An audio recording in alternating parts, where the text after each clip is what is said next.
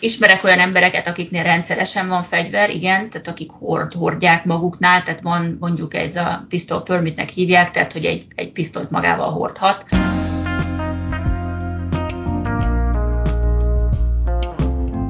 Te a Kalandrágyból külföldre podcastet hallgatod a műsor házigazdájával, Dórával furcsa amerikai étkezési szokások, szabad fegyvertartás, kiváló minőségű, ám kevesek által elérhető egészségügyi szolgáltatások. Ezekről is szó lesz ebben az adásban, melynek szereplője be a 9 éve él New York állam fővárosában, Albany-ben, és körülbelül két évébe telt, mire az idegen szokásokkal megbarátkozott. Szeret ott élni, de a hideg telek miatt az sem kizárt, hogy idővel délebre költözik, nyugdíjas éveit pedig már itthon tervezi. Hogy milyen az élet az USA-ban be a szemüvegén keresztül, kiderül ebből az adásból. Ha tetszett ez a rész, kérlek nyomj egy lájkot, és hogy nem maradj le a következő adásokról, iratkozz fel a csatornámra. Regász Bea vagyok, és Albaniban élek, New York állam fővárosában most már 9 éve. Projektmenedzserként dolgozom itt, egészségügyi területen, és nagyon-nagyon szeretek itt lenni csak a teleket nem annyira szeretem Albaniban, de egyébként úgy, úgy általában az usa magát nagyon szeretem. Mielőtt kiköltöztél Amerikában, éltél-e máshol külföldön? Mielőtt kiköltöztem, én egy évet előtte éltem már itt óperként, de előtte egyébként voltam kint Angliában, Birminghamben is egy évet, ott még ilyen Erasmus programos egyetemi évek alatt. És egyedül mentél ki? Vagy családdal? Egyedül tulajdonképpen, amikor ugye kijöttem ide, akkor már a barátom az itt várt, aki itt élt, tehát amerikai a fickó, és akkor ő már itt lakott ezen a környéken, és akkor én hozzájöttem tulajdonképpen ki, de, de, de egyedül, tehát a minden családtagom az még mindig Magyarországon van. Ja, tehát hogyha nem lett volna ez a külföldi kapcsolat, akkor lehet, hogy, vagy hát amerikai kapcsolat lehet, hogy nem is mentél volna ki? Nem tudom, hogy meg tudtam volna oldani, ugyanis borzasztóan nehéz kijönni úgy, hogy hivatalosan, tehát elég sokan, akik kijönnek, azok illegálisan csinálják, nekem ahhoz nem volt igazából nem tudtam akkor a kockázatot vállalni, hogy én itt illegálba legyek. Én úgy voltam vele, hogy csak akkor szeretnék jönni, ha, ha tudok, és akkor én először diákvízummal jöttem ki. Tehát én egyetemre jártam két éven keresztül, akkor utána az adott még egy évet nekem, hogy itt maradhassak és dolgozhassak a szakmámban, és akkor a harmadik év végén házasodtunk össze, és akkor utána kaptam meg házasság alapon a zöld kártyát és aztán amikor végül is elváltunk, akkor saját jogomon megtarthattam a zöld kártyámat, és három hét múlva megkapom az állampolgárságot. Úgyhogy. Akkor gratulálok, ez már akkor egy újabb szint. Mi a szakmád? Mondtad, hogy ott tanultál. Én Szolokra jártam a főiskolára, és ott külkereskedelmi szakon végeztem, és akkor, amikor kijöttem ide, akkor el, megcsináltam az MBA-met, ami ugye a Master of Business Administration, de az kifejezetten az egészségügyi adminisztrációra fókuszál, tehát egy ilyen kifejezetten nagyon speciális tudást adott, ami rögtön azon nyomban, tehát azért is kezdtem el azt a programot, mert mondták, hogy 99,99%-os az elhelyezkedési ráta utána, és ez így is volt, tehát még az egyetem alatt már találtam magamnak gyakornoki állást, részállásba, teljes állásba, és utána egy kórházba dolgoztam egy csomó ideig és a kórház segítségével aztán a második diplomámat is meg tudtam szerezni, ami meg egészségügyi adatelemzés. Tehát ez a kettő, és én ugye projektmenedzserként dolgoztam előtte is, és végül is a projektmenedzsment területén maradtam, különböző ilyen egészségügyi intézményekben, kórházba, biztosítónál, és most pedig egy ilyen gyógyszergyárba dolgozom. Milyen az egészségügy? Mesélj egy az amerikai egészségügyről. Mi az, amit te ott tapasztalsz? Vagy egyáltalán van-e ismereted arról, hogy milyen itthon? És akkor össze tudod-e hasonlítani? Össze tudom hasonlítani, igen. Mind a kettő különbözőképpen rossz. Tehát azt tudnám mondani, hogy ami, ami otthon van, az ugye elérhető az emberek számára, csak nagyon alacsony a színvonala. Itt nagyon magas színvonal, viszont nem elérhető az emberek számára, mert annyira drága. Tehát nagyon sokannak nincsen biztosítása, tehát amit te a TB-n keresztül kapsz és besétálsz az orvoshoz és ellátnak, és átküldi a receptet és kiváltod és jó. Itt ilyen nincs. Tehát az, hogy te akarsz menni a házi orvoshoz, és nincs biztosításod, az akár 100-150 dollárodba is kerülhet ami mondjuk a, annak az embernek, akinek nincs biztosításra pénze, szinte megfizethetetlen. És ezért nagyon sokan kerülnek olyan helyzetbe, hogy kezeletlenül marad a magas vérnyomás, kezeletlenül marad a, a, a nem tudom, cukorbetegség, és nagyon sok ilyen probléma van, illetve ami még ez így még rosszabb szerintem, hogy nagyon sokan teljesen anyagilag tönkre mennek abban, hogyha esetleg megbetegszenek. És ez nem kell olyan nagyon nagy betegségednek lenni, hogy borzasztó kórházi számlákat kapjál, mert például New York államban az átlag az 10 ezer dollár per éjszaka egy kórház. Most az nyilván, hogyha készpénzbe fizetsz, akkor kevesebb, de meg ugye a biztosító, ha fizeti egy részét, akkor persze, de még akkor is nagyon-nagyon nagyon durva számlákkal tudsz tudsz kijönni, és, és sokszor tényleg az van, hogy, hogy sokan inkább nem mennek, vagy sokan inkább elhalogatják, vagy, vagy csak ugye eleve a biztosítási rendszer az munkaadó alapú, tehát a cég ad neked biztosítást, ahol dolgozol. Tehát ha ne adj Isten nem dolgozol, és nem vagy jogosult az alacsony keresetűeknek járó állami biztosításra, hát akkor, akkor szerencse az, az nincs, és akkor próbálsz boldogulni, ahogy tudsz. És ezt úgy érts, hogy én mondjuk elmentem a egy specialistához, és akkor kiszámlázta 250 dollárt egy, egy vizitre. Annál már jobb az, ami nálunk van, hogy rosszabb a színvonal, viszont azért az ember az ellátáshoz tud jutni. Valamilyen szinten igen, tehát hogy itt tényleg olyan, hogy kihívod a mentőt, és akkor a mentős kiszámláznak neked borzasztó összegeket, amit bevisznek a kórházba, és, és mindenért fizetni kell, és, és persze akkor itt, tehát hogy ha van biztosításod, már pedig ugye legtöbb embernek kellene, hogy legyen, és ugye volt is ebből egy, hogy az Obamacare, amikor bejött 2010-ben, akkor az Obama rendszer azt kérte, hogy mindenki legyen biztosítva, és ha nem voltál biztosítva, akkor kellett fizetned egy büntetést. És akkor ezt ugye a, a Trump rendszer az eltörölte, tehát most van egy csomó ember, akinek nincs biztosítása, és, és hogyha 20 éves vagy és, és egészséges, akkor valószínűleg ez oké, okay, de ha mondjuk vagy 60 éves, és nincs munkahelyed, vagy, vagy olyan munkahelyed van, ahol nem adnak biztosítást, akkor, akkor borzasztóan meg lehet ezzel, porul lehet ezzel járni, inkább így mondom. De azért a munkahelyekre az jellemző, hogy ad biztosítást, nem? De igen, általában úgy van, hát mondjuk, hogyha így számszerűsítenem kellene, nagyjából egy embernek az átlag biztosítás ilyen 5-600 dollár per hó és akkor a cég ebből általában egy ilyen 400 körül átvállal, tehát olyan 100 dollár körül fizet a, a legtöbb, nagyjából, attól függ, hogy milyen biztosítás, de nagyjából az átlag az egy ilyen havi 100 dolláros költség a magadnak. Tehát az se kevés, és akkor ha ezt nézed úgy, hogy mondjuk a családodat akarod biztosítani, a feleségedet, férjedet, meg a két gyerekedet, a családi biztosítások meg ennél még sokkal-sokkal durvábbak. Tehát nagyon sok pénz lemegy a, a, ugye mi befizetjük a kis, nem tudom, azt hiszem 8 vagy 11 százalék most az EU járulék, valami olyasmiért az EU és nem tudom mi, és ehhez képest itt nagyon durva összegeket kell befizetni a biztosításra. Hát már pedig ott népbetegség, a cukorbetegség, mindenbe cukor van még a szalonnába is. Ó, a, persze, hát a békön be van cukrozva, különben nem sül olyan ropogósra, igen. Tehát nem vinnéd el, tehát ami a rejtett cukor a kenyérben, a, a McDonald's-os hamburgernek a zsemléjében, meg mindenben a cukor, hogy nagyon-nagyon-nagyon sok.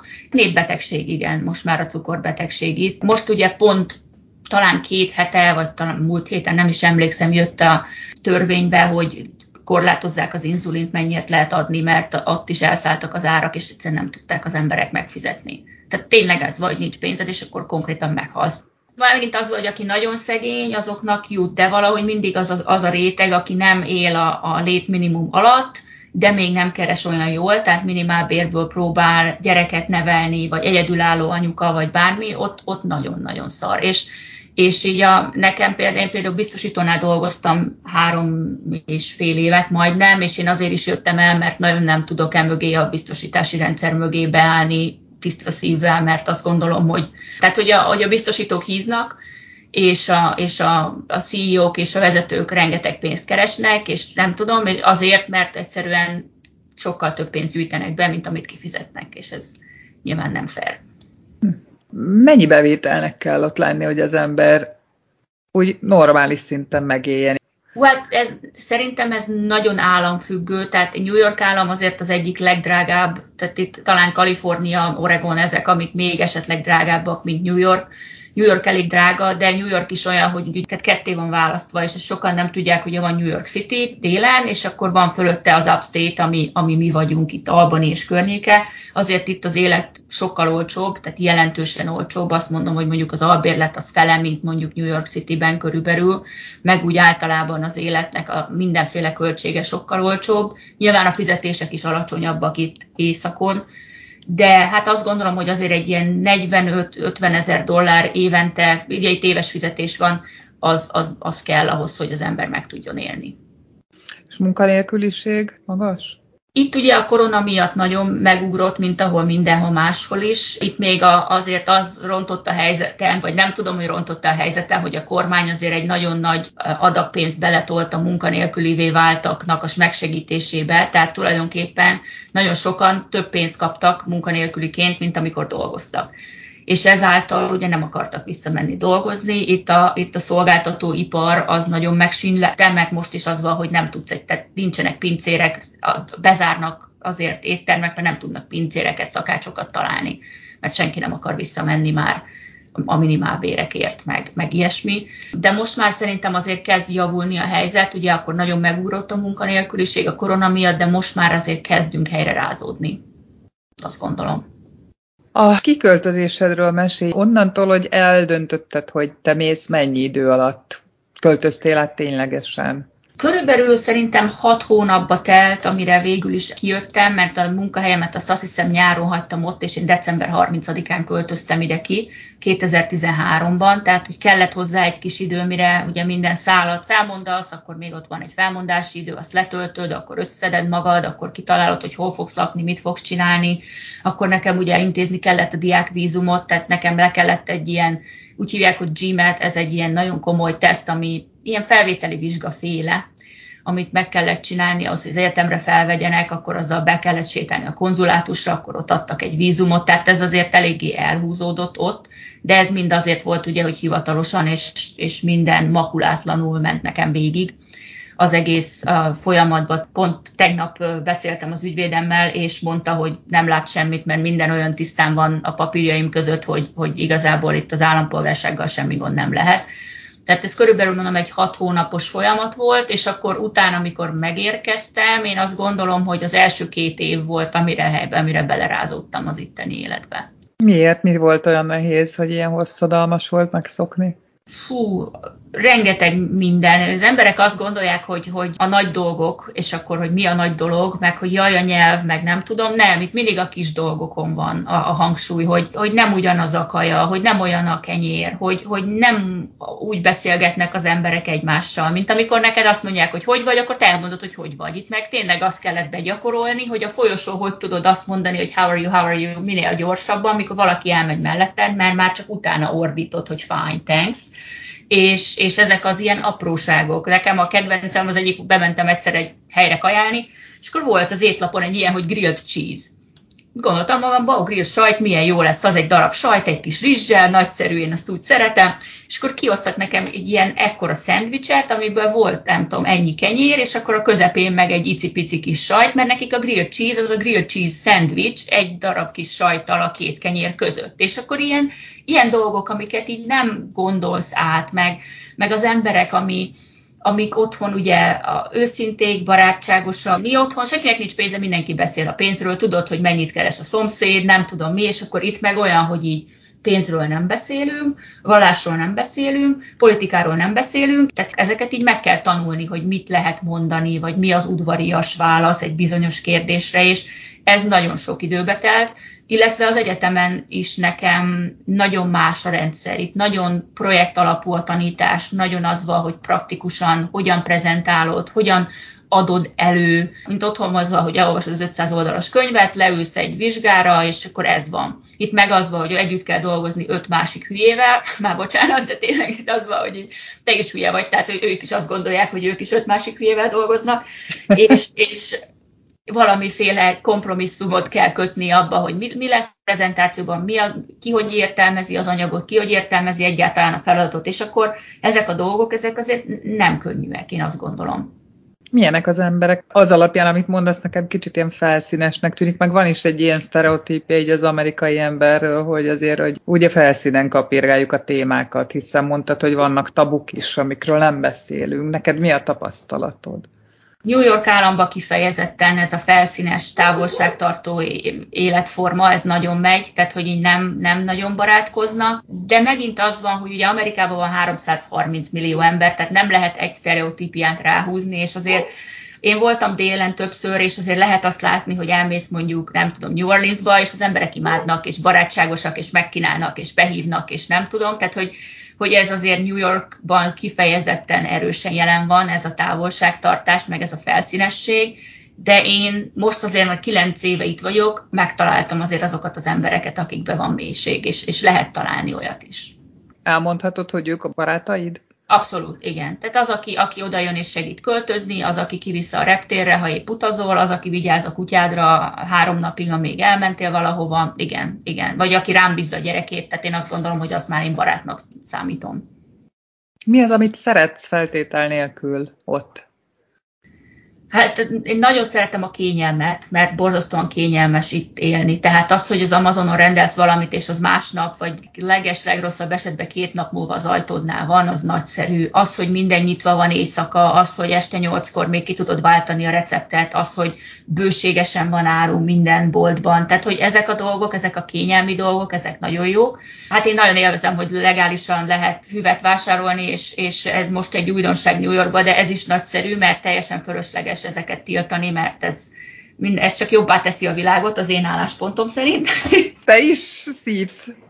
Jaj, per, persze, szuper, és nagyszerű. Tehát nem csak az lehet venni csokit például, hogy megeszel két kocka csokit, és nagyon jó, vidám leszel tőle például, meg gumicukrot, meg most már lehet venni ilyen um, azt még mondjuk én nem próbáltam, gyakorlatilag ilyen ízesített szénsavas víz, és akkor bele van rakva maga a THC-nek a kivonata, és megiszol egy olyat, és akkor jó kedvre derülsz. Tehát, hogy ez mind ilyen vidám, vidámságot serkentő, meg, meg nagyon sokat egyébként ugye receptre is adnak medika célra, például olyan, olyan betegeknek, akiknek glaukómája van, de nagyon sokat segít fájdalom, migrén, és gyakran adják egyébként olyanoknak is, akiknek ez az úgynevezett PTSD, ami ugye elmennek mondjuk harcolni Afganisztánba, és akkor hazajönnek, és akkor van egy ilyen trauma utáni, tehát mondjuk hang, hangos zajokra reagálnak, vagy rémálmaik vannak, mert látták ott, hogy felrobban a barátjuk, vagy lelövik a, a társukat, vagy ilyesmi, és ezeknek az embereknek nagyon sokszor adják egyébként receptre azért, hogy ezeket a gondolatokat lecsillapítsa bennük, és megnyugtassa őket. És milyen gyakran élsz ezzel, tehát mondjuk a füves cigit, az napi szinten? Lehet venni itt ez, amit itt vépnek hívják, azt hiszem otthon e-cigarettának szokták nevezni, van itthon több is, meg ilyen nem tudom, hetente egyszer, hétvégén persze, ugyanúgy, mint ahogy megiszol mondjuk egy pohár bort, ugyanúgy megeszel két kocka csokit, vagy egy gumicukrot, és teljesen jó. Ez a szabad fegyverviselés, ebből te tapasztalsz meg bármit? Van érzékelhet, hogy az embereknél van fegyver? Ismerek olyan embereket, akiknél rendszeresen van fegyver, igen, tehát akik hord, hordják maguknál, tehát van mondjuk ez a pistol permitnek hívják, tehát hogy egy, egy pisztolyt magával hordhat, amit ugye nem látszhat, tehát ezt el kell takarni, és az a kabátja, vagy a alatt van, vagy a nem tudom milyen topba van, tehát nem látható, mert itt ez a szabály, tehát Yorkban azért még egészen, egészen normális. Ez, ez igazából ilyen, nem tudom, mikor azt mondom, hogy Texas, ahol ott, ott aztán meg mindent lehet, és, és azért nagyon sok esetben a probléma nem abból adódik, az embereknél fegyver van, mert én azt gondolom, hogy ez náluk egy tradíció, ez nekik a joguk, és benne van az alkotmányban a fegyverhez való jog, ez egy dolog. Én azt gondolom, hogy ami nagyon fontos lenne, az az, hogy szabályozzák, hogy ki vehet fegyvert. Tehát, hogy konkrétan az, hogy te mondjuk kijössz a diliházból, besétálsz egy fegyverboltba, és adnak neked egy automata AR-15 típusú fegyvert, amivel, ami nem tudom, másodpercenként hány golyót lők ki, ez nem normális. Illetve vannak olyan államok, ahol te bemész, és akkor három nap múlva kapsz fegyvert. Tehát nem az van, hogy megcsalt az asszony, gyorsan veszek egy fegyvert, aztán lelövöm, hanem adnak három napot, hogy lehiggadjál. De ezek a, a tömeglövöldözések, amire most ugye az idei évben aztán extra sok példa volt, ezek, ezeket tényleg csak úgy, tehát mi, ez mind automata fegyverekkel történt, és, és ezeket nem szabadna igazából 18 éves gyerekek kezébe adni. Mert például a, a Juvaldei, Texasban Juvaldei lövöldözés, ahol az iskolába bement a 18 éves srác, és nem tudom, azt hiszem 21-en haltak meg a végén, és mind ilyen 7-8-9 év körüli gyerekek. Ez nem szabad, hogy megtörténjen.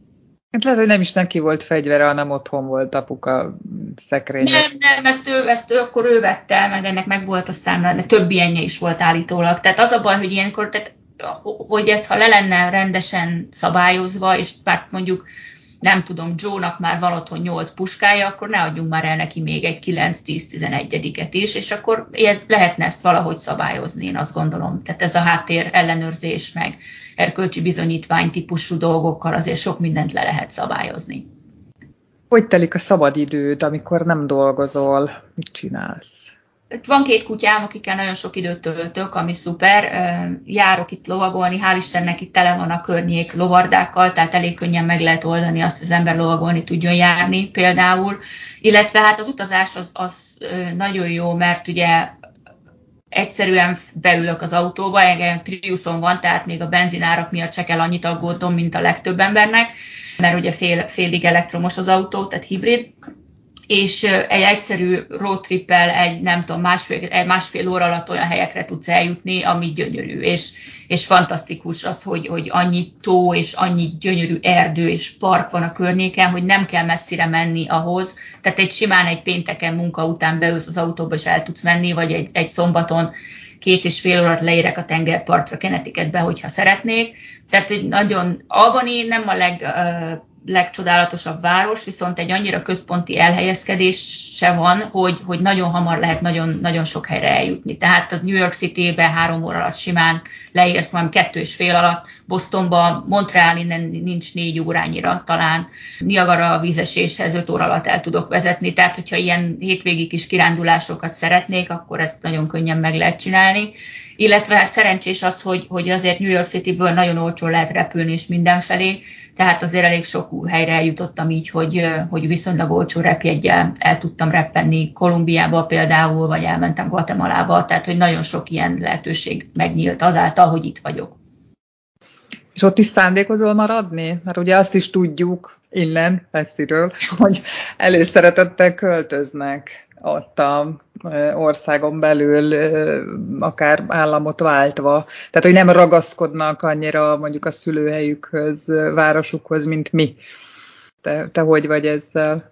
Én nagyon sok embert ismerek, és nagyon sok ismerőst veszítettem el azáltal, hogy igen, elköltöztek Floridába, elköltöztek Texasba, elköltöztek Coloradoba, tehát New Yorkban magas nagyon az adó, és azért itt északon nagyon hideg van, tehát átlagosan kapunk ilyen 120-130 centi havat egy télen, meg mit tudom én, van olyan, hogy mínusz 15, mínusz 20 fok van napokig, ami, ami felfoghatatlanul hideg, tehát hogy már ki se tudsz igazán menni, mert, mert tényleg nagyon-nagyon hideg van, és emiatt nagyon sokan mennek innen el, és ez az államok közti költözés, ez tényleg egy teljesen standard dolog, tehát itt vannak ilyen, ez Juhol a legnépszerűbb cég, aki csinálja ezt, hogy ki tudsz bérelni egy kis terautót, szépen te oda fölpakolod a kis motyódat, elköltözöl, ahova akarsz, és akkor ott leadod a teherautót, és ezért fizetsz, nem tudom, pár száz, vagy hát esetleg, ha messzire mész, akkor ezer pár ezer dollárt, de hogy ezek a, ezek a költözések, tehát teljesen megvan ennek a struktúrája, hogy hogyan, honnan tudsz teherautót bérelni, ott lehet kibérelni dobozokat, ott, ott lehet kérni, nem tudom, mindenféle húzatot a, a, a matracodra, meg nem tudom, tehát hogy egy csomó minden, ez itt ki van alakítva erre egy rendszer. Én személy szerint nagyon szeretnék innen elköltözni, mert nekem a hideg az nagyon, engem a hideg nagyon megvisel, mert itt tényleg az van, hogy novembertől áprilisig hó van tehát hogy e, nincs folyamatosan hó, de eshet a hó. Tehát az, hogy áprilisban, április közepén esik a hó, vagy mondjuk mínusz 5-6-7-8 fok van, ez teljesen normális. Merre tervezel menni? Én igazából Észak-Virginiába szeretnék menni, hogyha választhatnék. Én nagyon szeretnék Washington DC környékén lakni, de Washington DC az körülbelül olyan drága, mint mondjuk otthon, hogyha te a, nem tudom, a, a második kerületben szeretnél a legprominensebb helyen lakni, borzasztó árak vannak, tehát ott általában az emberek úgy onnan egy kicsit kijebb telepednek meg, tehát ilyen egy órányira körülbelül, mert hogy Amerikában a távolság mértékegysége az az óra, itt semmi nincs 400 mérföldre, hanem három órányira. Tehát, hogy ez valahogy így, valahogy így alakult ki, hogy, hogy mindent idő, időben mondják, hogy mi, milyen messze van. Uh, és én azt a DC környékén szeretnék valahol megtelepedni hosszú távon. És akkor te már maradsz ott, gondolom, nem fogsz visszaköltözni, vagy van ilyen? fejedben? Szerintem, szerintem én is úgy leszek, mint sokan, hogy majd öregkoromban vissza, visszahív a, a Balaton, meg, a, meg ezek a szép tájak, amik Magyarországon vannak, tehát én nem hiszem, hogy itt fogok megöregedni. Meg gondolom, hogy majd a jó amerikai nyugdíjammal boldogan élek, nem tudom, kiskulacházán, vagy bárhol. Tehát, hogy... Van honvágyad egyébként? Van, e, előfordul, igen, sokszor a honvágy az, az azért megjelenik, sokszor így az ételek, sokszor a család hiányzik, sokszor csak egy, egy koncertre szívesen elmennék megnézni egy, egy magyar zenekart, valakit, vagy látom, hogy játszanak, és olyan szívesen ott lennék, de, de egy évben egyszer azért hazamegyek általában, és, és az úgy nagyjából kielégíti ezt. Mit szólt a családod, hogy te elmentél ilyen messzire? Igazából elfogadták ezt a döntést, ebből a szempontból nagyon a család azért eléggé támogató, tehát úgy voltak vele, hogyha te ezt akarod csinálni, mi aztán nem fogunk visszatartani, de, de nyilván nehezen viselik. Tehát mondjuk a tesómmal én nagyon közel vagyok, és az öcsém nekem nagyon hiányzik, és, és, és jó lenne sokkal többet együtt lenni. Én azt gondolom, hogy azért a szülők is úgy nézik, hogy, hogy jobban szeretnék tudni, hogy én hogy élek, vagy én hogy vagyok, vagy több minden, tehát jobban részének lenni az életemnek. Mondjuk anyukám kijött kétszer is már meglátogatni, itt volt először 6 hétig, aztán 4 hétig, és mert nagyon kíváncsi volt arra, hogy itt, itt mi van, és én milyen itt az életem, tehát hogy ő, hogy így érdekli őket, meg azért szerencsére most már a, a technika, meg a technológia segítségével tudunk videócsetelni, megmutatom a kutyákat, megmutatom, hogyha vettem új autót, akkor így néz ki, ez az új lakásom, ez az új ruhám, tehát hogy úgy, úgy sok mindenben segít. Azért ez elveszi azt az élt, mint amikor nem tudom, hetekig kellett várni egy postán feladott levélre, és akkor mire jött a válasz, addigra már rég nem az volt a helyzet. Tehát, hogy ez ebből a szempontból végül is nem olyan nehéz. Hogy látod, változtál bármiben is? Mióta amerikai vagy, Amerikában élsz? Pont tegnap jött fel, hogy, hogy nekem is sokan így úgymond az orrom alá dörgölték, hogy jaj, hogy megváltoztál. És így mondtam, hogy ha egy teljesen új körülmények közé kerülő ember évek alatt nem változik, azt, azt pszichopatának nevezik, mert egyszerűen bele kell, tehát nem lehet széllel szembe pisilni folyamatosan, hanem bele kell szokni abba, hogy, hogy itt mások a, mások a szabályok, itt más tesznek reggelire, itt más tesznek ebédre, de már az, hogy itt mindenki szendvicset eszik egy zacskó chipszel ebédre, ahelyett, hogy lenne leves meg borsófőzelék, már ez furcsa. És akkor hozzászoksz, hogy, hogy nem fogsz minden nap főzni magadnak, hanem hozzászoksz ahhoz, hogy itt ez a szabály. Vagy az, hogy például ugye mi isszuk a otthon a kis presszó kávénkat, itt meg ilyen nem, nem tudom, tehát 6-7 decis kávékat isznak. Tehát ilyen híg löty, és akkor, de az egész nap, és azt folyamatosan újra töltik és iszogatják a kis termoszukból, és először én úgy voltam vele, hogy ez egy rémálom, és akkor vettem magamnak egy kotyogós kávéfőzőt otthon, azt ide kihoztam, és akkor kotyogtattam, mint valami idióta, és aztán rájöttem, hogy tudod mit, jó nekem az az amerikai kávé, és most meg, mostanra meg megszerettem. Vagy például, ami, ami itt nagyon, ami először nagyon fura volt, az, hogy mindent teleraknak jéggel. Tehát az, hogy egy pohár, ugye itt az étterembe bemész, a víz az alap, adnak egy pohár vizet mindenkinek, tehát a vízért nem kell fizetni, de egy pohár vízben van 15 jégkocka. Tehát én konkrétan úgy kezdtem a kis pályafutásomat az USA-ban, hogy villával pecáztam ki a jegeket a vizemből, meg kértem, hogy izé ne, ne tegyen bele jeget vagy kevés jéggel. Most meg már úgy vagyok vele, hogy már annyira hozzászoktam, hogy már még majdnem extra jegeket rakok bele, mert most már mindent jéghidegen iszom én is. Tehát, hogy ezeket a dolgokat megszokod, és, és hoz, vagy például lesz, hogy ugye autózni kell mindenhova. Mert uh, én is Budapesten éltem, én Újpesten laktam, mielőtt kijöttem, mindenhova sétáltunk, mindenhova metróval mentünk, elmentél a piacra, hazacipelted a szatyraidat valahogy, és akkor ez történt. Itt meg az van, hogy magán a, a, egy nagyobb bevásárlóközponton belül az egyik boltból a másikba is kocsival mennek. Tehát, hogy tényleg ennyire hozzá vannak szokva. Boldog vagy? Én azt, én azt gondolom, hogy igen. Én azt gondolom, hogy igen, én, én szeretek itt lenni. Én, én azt nagyon élvezem itt, hogyha már így a, a, a nagyobb, tehát a, a nagyobb látószögből nézzük, hogy én azt látom Magyarországon, hogy nagyon sok mindenben próbálják az embereknek megnehezíteni az életét. Azáltal, hogy eltörlik a katát, azáltal, hogy, hogy kivetnek adókat, az, tehát megnehezítik mondjuk egy egyszerű kisvállalkozó életét, egy egyszerű átlagember életét ezekkel a, ezekkel a majd, hogy nem megnyomorító adókkal. Itt pedig az van, hogy, hogy próbálják az embereket segíteni. Próbálják az embereket felemelni, és hogyha te berakod, beleteszed azt a munkát, és befekteted azt az energiát, akkor megtérül. Tehát én is azt láttam, hogy igen, elmentem egyetemre, kifizettem a tandíjat, végigjártam, és nagyon nehéz volt. Azért azt gondolom, hogy egy második nyelven mesterdiplomát szerezni nem könnyű. De megcsináltam, és a végén ott volt a jutalom, mert egy jól fizető állás várt és nem fizetek 38% adót, nem fizetek 27% áfát azután, amit vásárolok, hanem 0,4 és 8% még New Yorkban is, ahol ugye magasak az adók, az áfa. És azt gondolom, hogy ez, ez a fajta szabadság, és ez a fajta vásárlói szemlélet például az, hogy visszavihetem a dolgokat a boltba, és nem az van, hogy Kermibe vizsgálja, hanem megvettem, nem tudom eldönteni, hány bőrönt kell az utazáshoz, veszek hármat, csak kettő kellett, egyet visszaviszek, visszakapom a pénzemet 90 napon belül. Senki nem kérdez semmit, így visszaviszed, visszakapod a pénzedet. És én ezt gondolom, hogy ezeknél tök jó. Tehát én az Amazonon úgy vásárolok, hogy megveszek 10 ruhát, három jó, hatot vissza, hetet visszaküldök, mert 10-ből három az hét.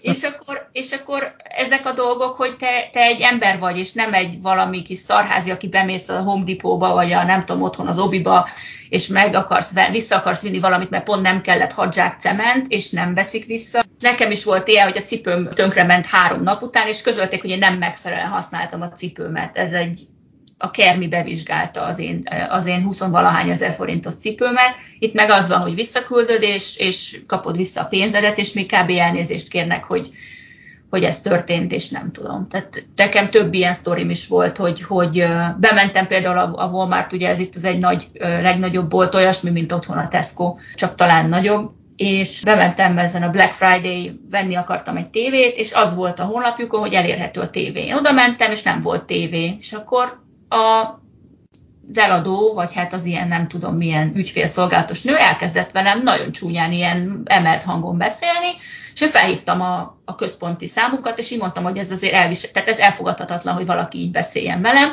és így mondták, hogy jó, jó, akkor küldenek egy 80 dolláros kupont, hogy a tévét azt meg tudjam venni az alacsonyabb áron akkor is, amikor fölmegy az ára, tehát nem az volt, hogy hát kellemetlen, és, izé, és egyébként meg Mariska annyit kiabál velem, amennyit akar, hanem az volt, hogy elnézést kérek, és ne haragudjak, és itt van 80 dolláros vásárlási utalvány, és, és vegyem meg a tévét. Tehát ez a fajta hozzáállás, ami, ami szerintem emberré tesz téged. Tehát nem azt gondolod, hogy, már mit, jaj, hogy még én kérek elnézést, hogy bejöttem vásárolni, hanem, hanem a te pénzed az a, az a vásárlóerő, és ők ezt akarják, hogy te nagyon boldog legyél.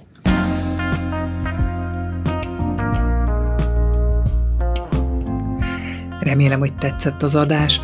Ha nem szeretnél lemaradni a következő epizódokról, érdemes feliratkozni a csatornára. Találkozunk a következő részben jövő szerdán.